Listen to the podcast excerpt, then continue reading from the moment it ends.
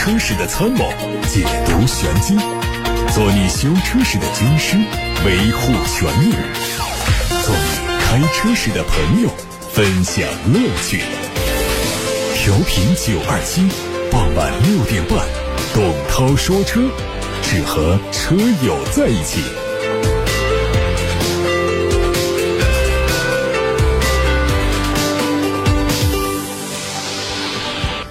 各位，我是董涛，欢迎在六点半到七点半，在下班回家路上听董涛说车。选车用车的问题、话题、汽车消费维权的投诉，都可以参与节目。热线电话八六八六六六六六，还有董涛说车微信公众号也可以留言。看新闻，之前本田对外表示，未来十年之内将投入约六百四十亿美元用于研发。并且在电动化和软件领域总共投入约五万亿日元，加快电动化进程。到二零三零年，本田将在全球市场推出三十款纯电动车，计划年产量超过两百万辆。另外，全固态电池示范生产线也计划在二零二四年春季启动。针对中国市场，本田将在二零二七年之前推出十款电动车。为了支持雄心勃勃的生产目标，本田还计划在中国除了武汉以外，还会在广州建设电动汽车专用工厂，并在北美建立一条专门的电动汽车生产线。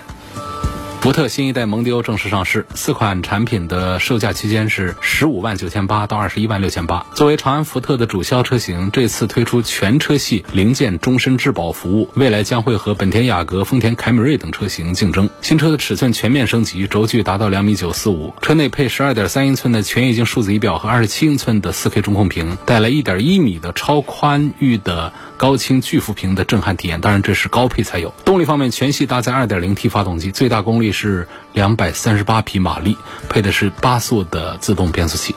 宝马官方正式发布了新款 X7 的官图，新车有望在十一月份在中国市场进行销售。因为是中期改款，所以它的格栅没有像 iX 那样的夸张。全新的分体式大灯取代了多年的一体式天使眼大灯，主动开闭前格栅也会配备照明的功能。侧面轮廓基本没有变化，配备了重新设计的熏黑 LED 尾灯组。车内对中控台做了升级，中央空调的出风口变得更修长。iX 上的双联屏现身在新款的 X7 上，配备 BMW。最新的 iDrive 八操作系统，并且配备了全新的 iDrive 控制模块。林肯品牌发布消息说，将在北京时间四月二十一号发布第一款纯电动概念车，它将成为林肯品牌未来纯电产品设计的灵感来源。结合目前的视频预告，并进行相应的图像处理，新车车头的 logo 可以点亮发光，林肯标志。可能会以英文字母的形式出现在车尾，同时还展示了轮眉和车顶的一些轮廓线条。这款概念车的量产版将是林肯的第一款纯电动车，而在二零二六年之前，林肯将推出五款纯电动 SUV。继比亚迪海豹实车曝光后，比亚迪官方再次发布了这个车的更多信息。它会提供标准续航版、长续航版、四驱高性能版三种动力及续航版本的车型，综合电耗低到了百公里十二点六千瓦时，最大续航分别是五百五十公里、七百公里和六百五十公里。官方透露，作为比亚迪 E 平台的三点零技术力作，新车会采用包括电池车身一体化。八合一电动力总成、热泵系统、升压快充在内的一系列先进技术，同时在 E 平台3.0技术的赋能下，海豹将会采用后驱加四驱的动力架构，前双叉臂加后五连杆的底盘悬挂，驾控能够得到有效保障。有媒体提前曝光了魏牌2022年的新车规划。未来将会推出拿铁插混中大型 SUV 圆梦紧凑型复古轿车以及两款全新的 MPV。这几款新车预计都会在今年之内上市，全面覆盖不同需求的消费者。MPV 方面，其中有一款定位六座的大型商务 MPV，整车尺寸比丰田塞纳还要大，起售价会超过三十万。复古轿车可能会是售价最低的产品，造型酷似日产的前两代 GTR，价格区间应该在十五到二十万。SUV 方面，拿铁插混预计售价在十九万元以上，圆梦目前已经亮相，复古的外观造型是主要亮点，预计售价同样在三十万元以上。中大型 SUV 的定位将高于目前在售的摩卡系列，会采用六座的布局。长安汽车在四月十三号召开的全球伙伴大会上宣布，旗下的新能源汽车品牌命名叫长安深蓝。在产品规划方面，目前规划了五款产品，包括 C 三八五、C 六七三。C 三八五作为品牌的第一款车型，会在今年下半年发布；C 六七三会在今年之内也发布。另外，长安汽车方面说，将在今年总共推出三十六款新产品，其中自主品牌产品有十九款，新能源车型有八款。今年的总销量会同比增长百分之六点五，来到两百四十五万辆，其中自主品牌的销量会提升百分之五点九，达到一百八十五万辆，市场占有率会提升到。百分之十一左右。吉利帝豪 S 跨界玩家版已经上市，售价八万九千九。作为特别版本，它的外观整体沿用了普通版的风格，但是采用了摩卡灰的配色，并且用红色的饰条进行点缀，突出这一款特别版的不同。内饰的变化也体现在配色方面，黑白蓝相间的色彩搭配，看上去非常的年轻有活力。动力继续用 1.4T 配 CVT。智己 L7 Pro 版亮相了，此前公布的售价是四十点八八万元，会在四月十七号上市。这车的定位是纯电动中大型轿车，是由上汽集团、阿里巴巴和张江高科联合推出的高端品牌的第一款量产车。动力用的是前后双电机的四驱，它的 CLTC 工况下续航里程六百一十五公里，并且配备了智能驾驶辅助，可以实现高速高架领航辅助、高精度自动泊车等进阶功能。从价格来看，主要是剑指未。来 E T 七，同时也想抢宝马五系等燃油豪华车的市场份额。网上传出了一张疑似 i 土旗下全新车型问界 M 七的内饰照片。通过曝光的细节图来看呢，车内会配大尺寸的中控屏，还有可能搭载鸿蒙 O S 智能座舱。全新款的电子挡把机构辨识度很高。结合此前的路试照片，新车的外观继续延续了问界 M 五的设计语言，有倒梯形的格栅，有贯穿式的尾灯。动力预计同样会用。增程式和纯电动两种可选。上周末，比亚迪举办了。汉为观止汉家族产品的见面会，这车总共有四款，综合补贴之后的售价是二十一万五千八到三十二万九千八。在外观方面，全车线条铺设很简洁大气，通过精准的高光控制，让光影在曲面上自由流动，灵动而富有力量感。在动力方面，创世版综合扭矩可以达到七百牛米，零百加速只需要三点九秒，续航高达七百一十五公里。在车里搭载了智能驾驶辅助系统，最高配备了二十四个感知元件，增加了高速道。路的驾驶辅助、紧急车道保持、智慧礼让等功能，显著提升了整车的安全性。好，各位，刚才听到的是最新的汽车资讯，现在开始解答大家的选车用车提问。首先，有朋友问到了福特新蒙迪欧这个车怎么样？这是今天节目刚刚报的新闻，发布的价格呢，听起来还不错。最便宜的从十五万多起步，贵的呢其实不便宜。所以呢，我们在宣传文章啊、图片呐、视频呐这当中的话呢，更多的就记住了一个，哎，它的价格起点比较便宜，呃，从十五万多起。好像这个车呢，就是这样说吧，就是很多人，包括媒体的一些报道呢，用了这么一个说法，就是觉得长安福特这一次对新蒙迪欧的定价足够的有诚意。但是我不这么认为啊，就好比明明是被推下鳄鱼池的人，但是被远处看热闹的人夸赞这个人勇敢。两个道理，第一个道理，市场告诉长安福特，你不这样定价根本就不行啊。为什么？这其中又包括三个理由。第一个，当下的选车热点呢？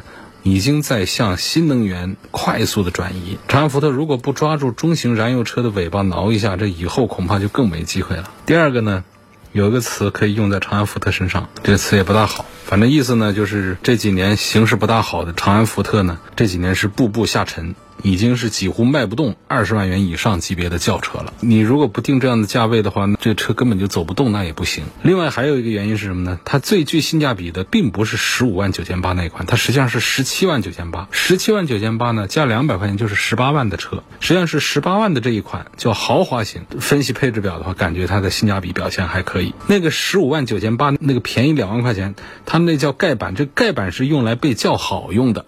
啊，大家听到这个十五万多起就感觉叫好啊！十五万多，第一说是十五万多，加两百就是十六万，所以你看这开头给别人的心理暗示就很重要。十五万多，这是第一个感。第二，你看配置，就其实它的配置，如果以合资品牌中型轿车的水平来评判的话呢？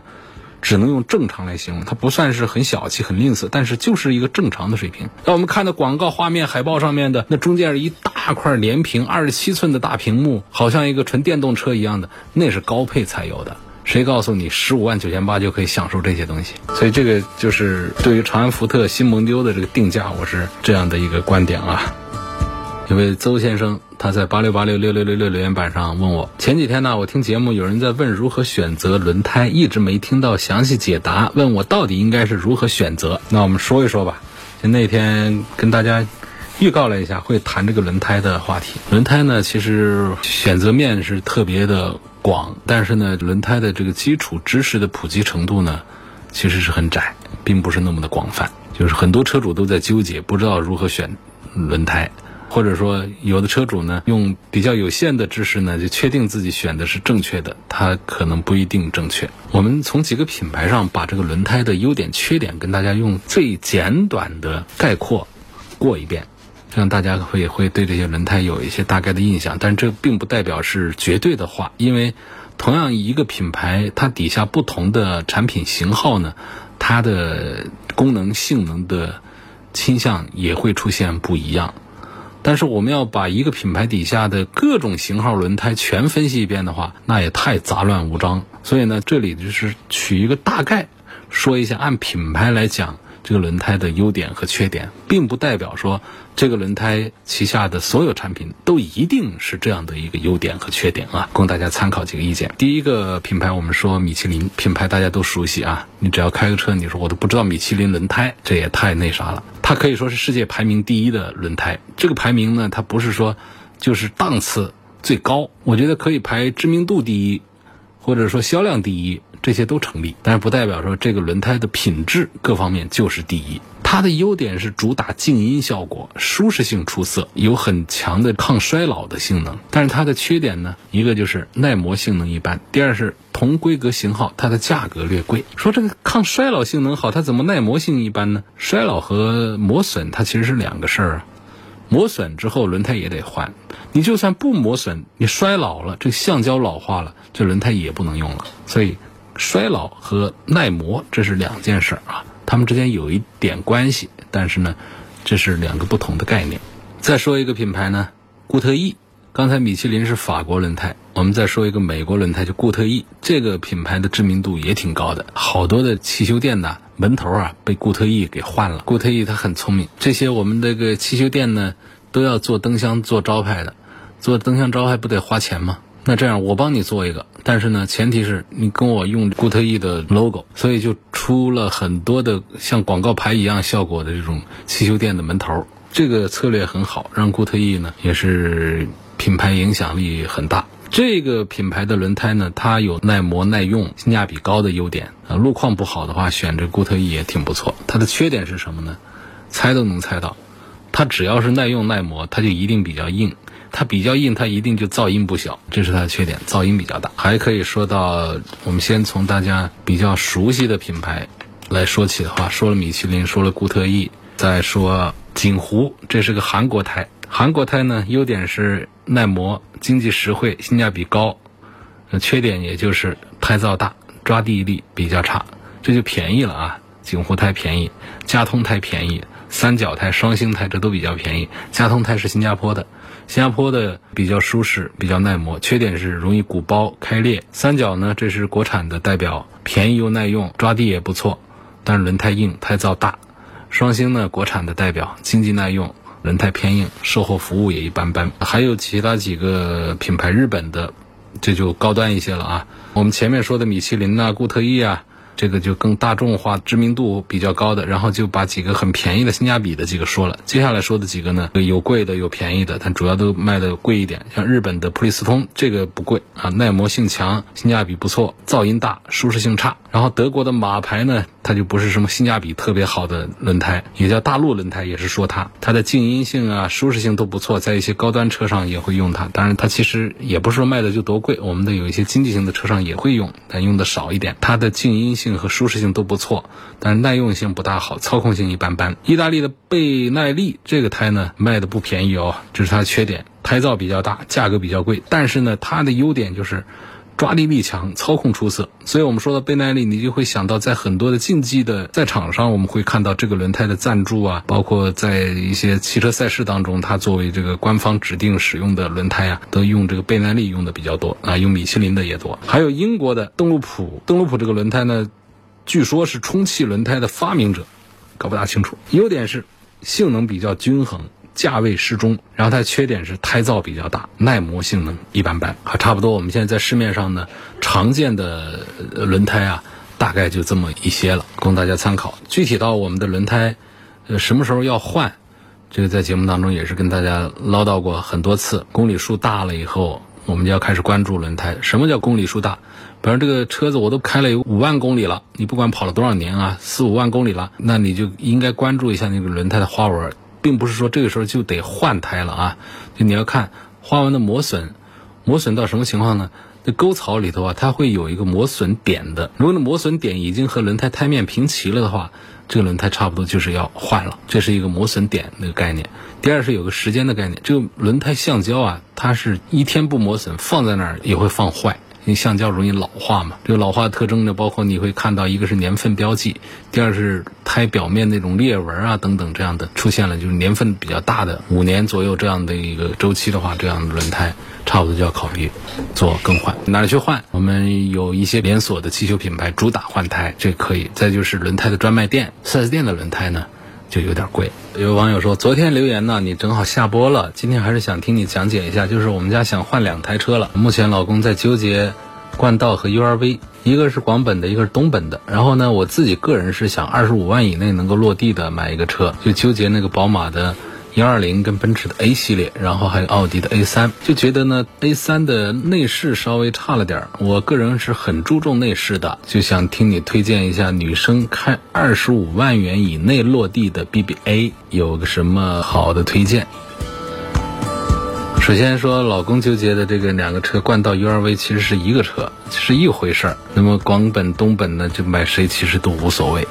所以我觉得不用太纠结。你看家里离哪个 4S 店近，是离东本的 4S 店近就买个 URV，离广本的 4S 店近就买个冠道。那么至于说，女生要开的这个二十五万元可以落地的 BBA，奔驰、宝马、奥迪这当中呢，我觉得要不奔驰的就不考虑了。奔驰的这种入门产品呢是有，然后 A 级车是这样一价格，但是觉得这个产品力方面其实不大行。但是你特别注重内饰的话呢，你可能还绕不过这个 A 级。A 级的这个外观呢、内饰啊，这种豪华感的、这种档次感呢，它还是做得好一些。这车现在价格也便宜，但是呢，论产品力的话呢，我们平时汽车媒体一般来说呢，就不会引导大家去看这种入门的。奔驰，你看入门的宝马，其实产品力都会比它强多了。然后那个入门的奥迪呢，其实也都不做推荐。入门的奥迪呢，不是说的奥迪 A 四了，就像这个 A 三这样的车，不好的点在哪儿？就是这家伙它一直用那个七速的干式双离合变速箱，没得选，从低到高全是这样。我不想我的听友听我的推荐，买了过个两三年，跑个四五万公里，就跟我说我这双离合变速箱坏掉了啊，这个不好。所以这个 A 三呢，我也建议就算了，就不考虑吧。然后就还剩下一个 BMW，那宝马。宝马呢，它内饰的感觉呢，不一定会让你满意啊。宝马一直是不是太擅长做档次感，但是呢，它的入门车系呢，也不是说就做的那么的厚道，相对于那个来说呢，还强一点。比方说，我们买它一个一二五，不要买那个幺二零，幺二零是三缸的一点五 T，你买那幺二五二点零 T 的一个低功率，也是你要的这样一个价位，我觉得综合各方面讲的话呢，这个要更靠谱一些。问哪一个品牌的纯电动车的自动驾驶功能比较好？不同的品牌差别大不大？那差别还是挺大的。我觉得我们可以重点说到，不用说多的吧，就是像蔚来啊、特斯拉呀、小鹏啊这些可以说一说吧。我觉得还是特斯拉的应该排在第一位。因为它整体上在自动驾驶方面做得更早，投入更多，它积累的数据更多。因为自动驾驶最重要的是数据量，只有足够大量的数据，才能够支持更完善的自动驾驶功能。自动驾驶的软件其实并不是太复杂啊，很多公司投入一些资金，它就可以把软件给开发出来。软件加上硬件，硬件包括各种传感器啊、各种感应啊、开关呐、电机啊。它来替代我们人来做转向啊、刹车啊、加速啊各种操作。但是这些操作的信号来自于哪儿呢？来自于我们传感器。传感器识别到路面的标线、行人障碍，它还要分析。它怎么分析？它就得通过经验。这个经验就来自于大量的数据的积累。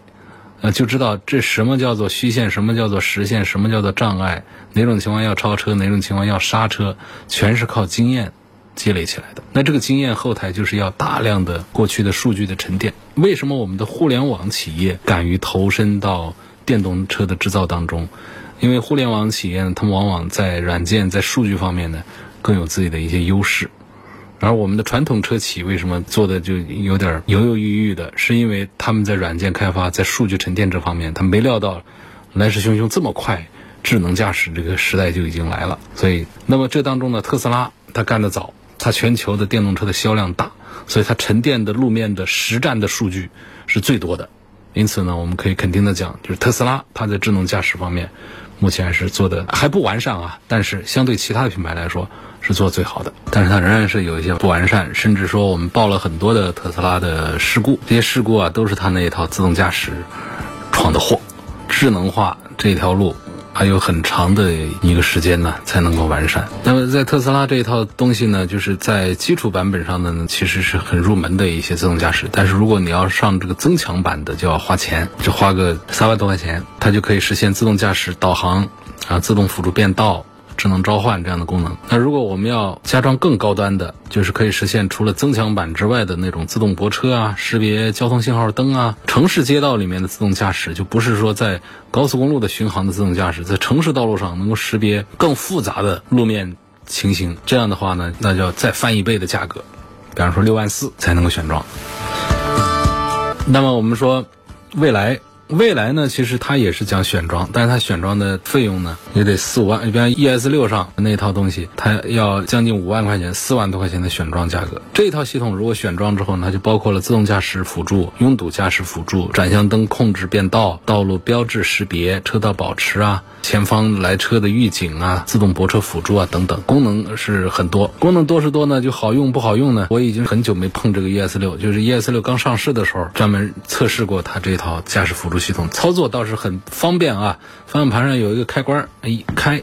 就行，之前没开过都不要紧，没开过任何的驾驶辅助系统的，你也可以很快的就上手，没有任何的难度。呃，所以总体上还不错，就是主要是讲在高速公路上，它会自动默认为高速的驾驶辅助形式。然后咱要变道超车啊，你打一下转向灯杆，把你的驾驶员的意图告诉汽车，那车辆识别当前路况条件允许的话，它就自己会变道啊超车。所以它还可以根据这个当前的车道环境啊、车速、车流啊一系列的。道路环境做出相应的反馈，整个过程都还是很轻松、很愉快。但是呢，你说它是不是就很完善？它也不够聪明。比方说，在进这个高速公路的匝道之前呢，它系统它会自己退出来，还发一个提醒，就是说这套系统没有办法帮你自动的拐进匝道。你看它在匝道这个事儿上。好像就还是做的不大好啊，包括城市道路的自适应巡航，就是它虽然说可以做到全速域的自适应巡航，但是如果遇到这个弯道比较大的路段的话呢，它也会退出巡航。就说入弯之前你就需要自己控制好汽车，不然就容易撞墙。所以你看看有些自动退出，可见呢就是这样的车呢，我们目前还不能做到完全信任汽车，这是未来。小鹏的这个东西呢，呃，小鹏 P7 上的。功能啊，跟刚才说的都差不多的，跟未来的、跟特斯拉都差不多。它的优势呢，它相比特斯拉的系统，呃，除了拥有高精准的地图之外呢，它还对国内路况做了专门的调教。比方说，我们上一些这个高速公路哈，你会发现跟特斯拉类似，就是拨两下挡把，它这个功能就可以打开。然后开启的情况下，当然还是要握着方向盘，因为现在目前最好的驾驶辅助系统也只是辅助系统啊，它不是真正的自动驾驶，所以这个道路安全还是需要掌握在自己的手中。你离开方向盘，包括未来这些都一样，你离开方向盘，它车是不干的。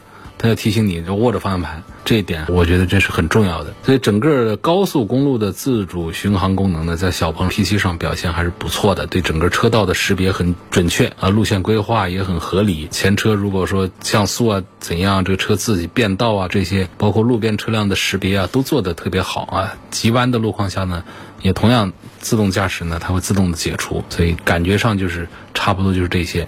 其他的一些呢，很多车上都会有类似的这样的自动驾驶，但是都做的我觉得多多少少还是就实际上我们的驾驶员难道大家都真的爱自动驾驶这种科技吗？真的是自己不想开车就想把。这些都交给汽车吗？好像也不是。我觉得大家更多的是喜欢我车上有这么一个说法就可以，有这么个玩意儿。真的，这开车的时候还是自己开就行了。所以，其实真掏钱来选装这些这个自动驾驶包的车主也并不是太多。有位陈女士发来一个汽车消费维权的难题，她反映的是光谷那边的一个小鹏汽车的店子。二零一九年七月，哎呦我天哪，没写错吧？二零一九年七月。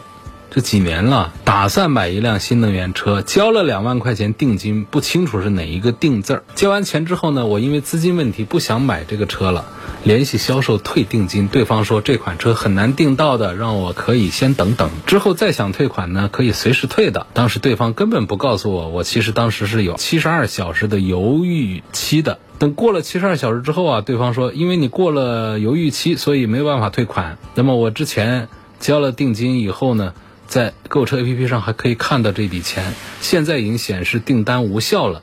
店铺的工作人员说销售已经离职，他们也没办法。我就想要维权，这事儿这听起来好难办啊！二零一九年的事儿到现在三年过去了，呃也没买车，定金呢也没拿到手，然后呢 APP 上的那个订单呢已经无效了，这消费者当了一回冤大头。我觉得这个 APP 还是有毛病啊！我们消费者定金。我都没有拿到车，我不管是哪个定啊，我没有拿到车，起码你得告诉我，我这笔钱我得没收啊，或者怎样的，就直接的让这张订单无效，对于我们消费者来说没有任何的解释和通告，这还是不公平的。如果说是言字旁的定的话，那可能涉及的问题还更加的复杂一些，侵权问题就更加的突出一些。如果是宝盖头的定，它是属于没收的这样一种情形的话呢，我们消费者仍然还是有一些知情的这么一些权益的。而关于那个销售员挖的这个坑呢，我认为呢是没有办法搞定的，因为这说的是三年之前，三年之前的销售人员，我相信有这样的销售人员啊，他。把这个厂家对消费者的一些权益故意的隐瞒，但是我们现在很难证实我们被隐瞒，就是七十二小时的犹豫期这个事儿，我们消费者不知道，我们销售员也不告诉，所以呢就错过了七十二小时的这个，其实就是当时是可以退的，因为他在七十二小时之内，我们消费者提出了退定金，那就可以解除这个合同，这是没有问题。但是呢，销售员没说，消费者没有主动去了解这些东西，所以呢信息不对等。就错过了这么一个无条件退钱的一个窗口期。那过了三年了，这钱也不见了。难道小鹏汽车要赚这样的钱吗？小鹏汽车啊，这些新势力造车要赚的是我们消费者的口碑，要赚的是我们消费者的好评，而不是赚这样的两万块钱的。大家因为犹豫啊，没买车呀。这样的定金的这情况我们超收下来啊，跟陈女士向厂家反馈一下。但是想把这个事儿把它扯得很明白的话，仍然是很难，要有思想准备，因为过的时间太长了，三年了。我们不是所有的事情啊，就是放多长时间，我们都是可以，呃，在法庭上，在任何场合下，我们都可以把事情把它办好，把它扯清楚的，还是有一些时间上的约束的。啊，有朋友希望我讲一讲倍耐力的 P 零。轮胎啊，为什么要讲这么具体的一个 P 零这个轮胎强项就是干地性能好，弯道支撑力好，山路表现好。倍耐力它一直是在运动方面表现是比较好，抓地好，操控稳，侧壁加强加厚，明显的可以看到这种大块的花纹，排水呀、精准转向各方面都还行。它主要的表现就干地性能表现最好。今天就说到这儿，感谢各位收听和参与晚上六点半到七点半钟直播的董涛说车。我们明天晚上的六点半钟再会。